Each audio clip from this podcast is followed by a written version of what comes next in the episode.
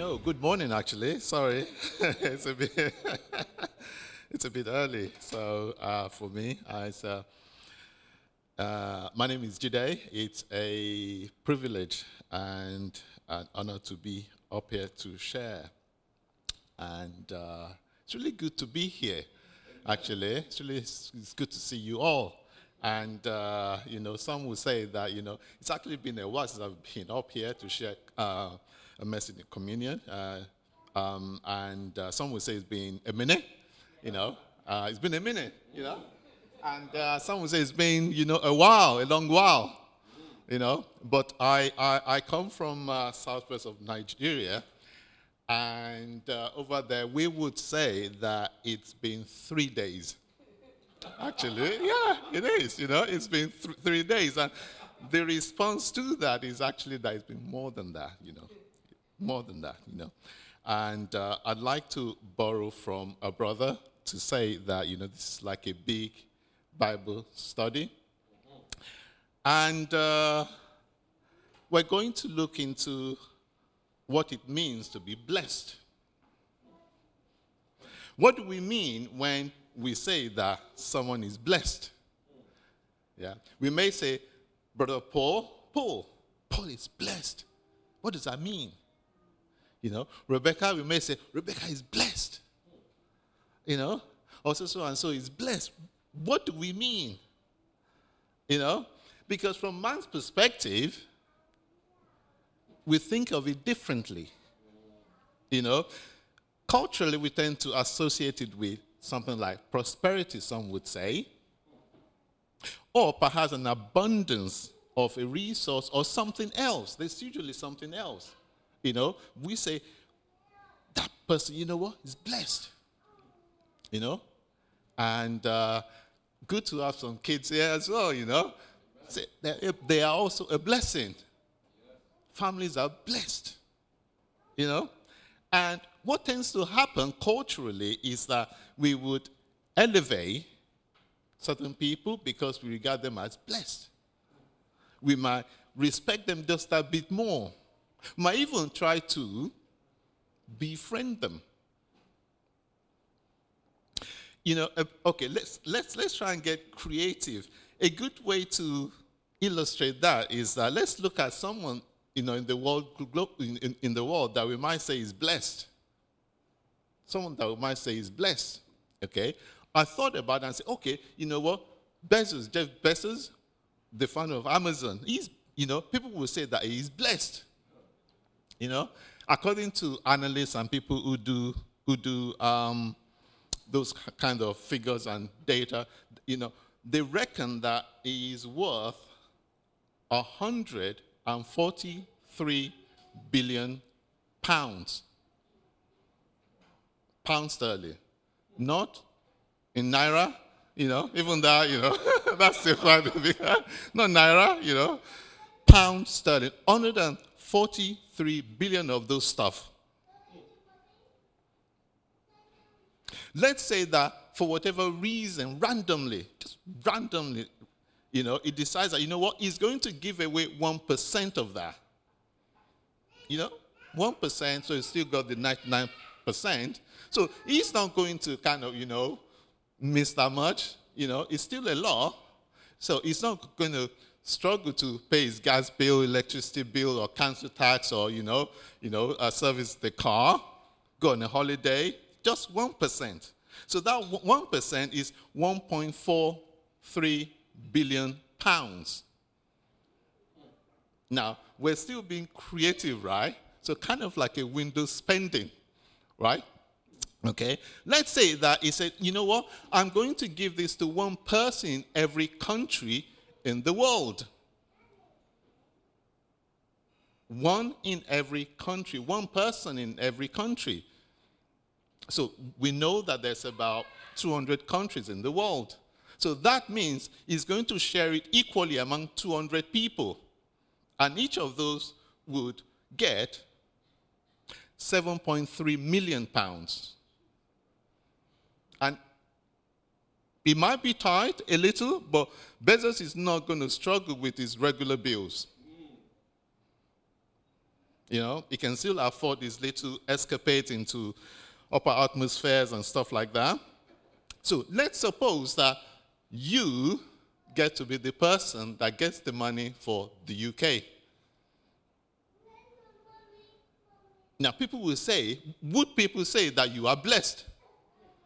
Yeah, 7.3 million pounds. That is a lot of money. And what will tend to happen is that your phone is going to ring a lot. a lot, you know? And question is, what, what, what would happen next? Yes. Decisions that you would make or those around you. Whether they know you or whether they are actually distant. But what does God say about being blessed? Beatitude is a word that has its origin in Latin. Beatus means translate roughly to be blessed or to describe a state of God inspired blessedness. The message today is taken from the book of Matthew. So we're going to actually start in the last part of chapter 4.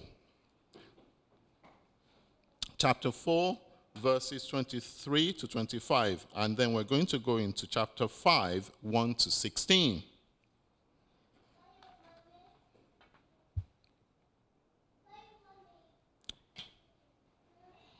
We're going to, I'm going to read from the New King James. It's subtitled Jesus Heals a Great Multitude. And Jesus went about all Galilee, teaching in their synagogues, preaching the gospel of the kingdom, and healing all kinds of sickness and all kinds of disease among the people. Then his fame went throughout all Syria, and they brought to him all sick people who were afflicted with various diseases and torments, and those who were demon possessed epileptics and paralytics, and he healed them. Great multitudes followed him from Galilee and from, and from Decapolis, Jerusalem, Judea, and beyond Jordan. And now we start on chapter 5. And seeing the multitudes, he went up on a mountain, and when he was seated, his disciples came to him. Then he opened his mouth and told them, saying, Blessed are the poor in spirit, for theirs is the kingdom of heaven. Blessed are those who mourn, for they shall be comforted. Blessed are the meek, for they shall inherit the earth. Blessed are those who hunger and thirst for righteousness, for they shall be filled. Blessed are the merciful, for they shall obtain mercy. Blessed are the poor in heart, for they shall see God. Blessed are the peacemakers, for they shall be called sons of God. Blessed are those who are persecuted for righteousness' sake, for theirs is the kingdom of heaven. Blessed are you when they revile and persecute you and say all kinds of evil against you falsely for my sake. Rejoice and be exceedingly glad, for great is your reward in heaven.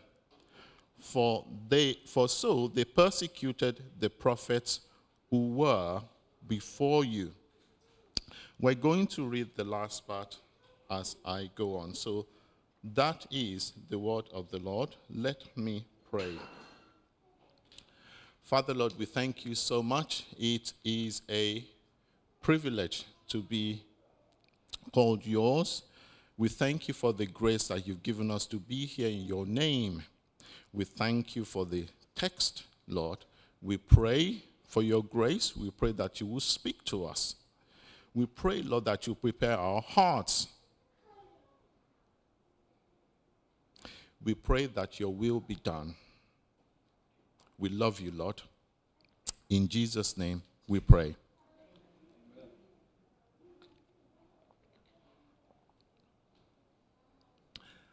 So, there is a backdrop to, to this. So, we start on the last part of chapter 4, where Jesus heals a great multitude. At the time, the Jews were living under the, the Roman occupation, it was oppressive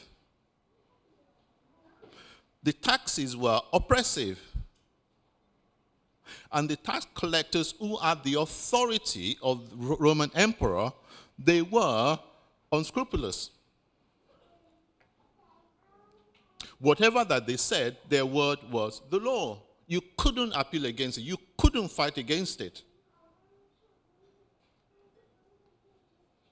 And for majority of the people, they were struggling.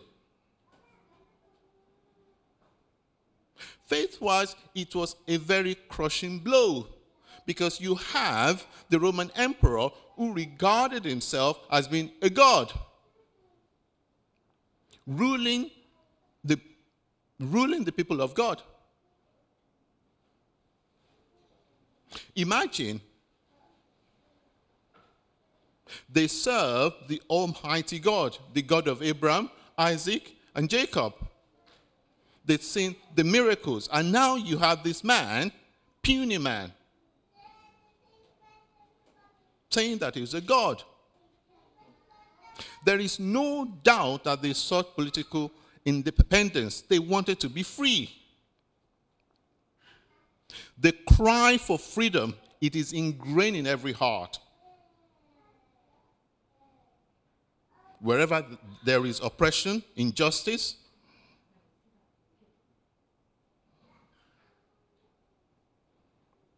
there will always be that cry for justice, for freedom. And they sought comfort in the only thing that they knew their faith. Because when all else fails, we've been there. When all else fails, times are hard or whatever, you know, crazy times. Where do we go? We rely on God, we rely on our anchor. We've seen it throughout history where 9 11, atrocities, all kinds of things happened. People flock to the churches. They need answers.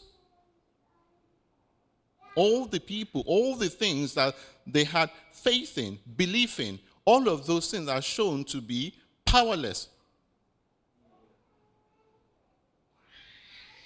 God's people wanted a deliverer, a Messiah, as prophesied. So Jesus came.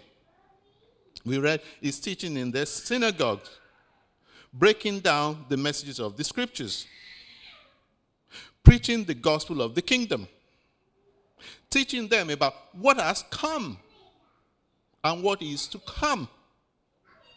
He was healing all kinds of sicknesses and all kinds of diseases.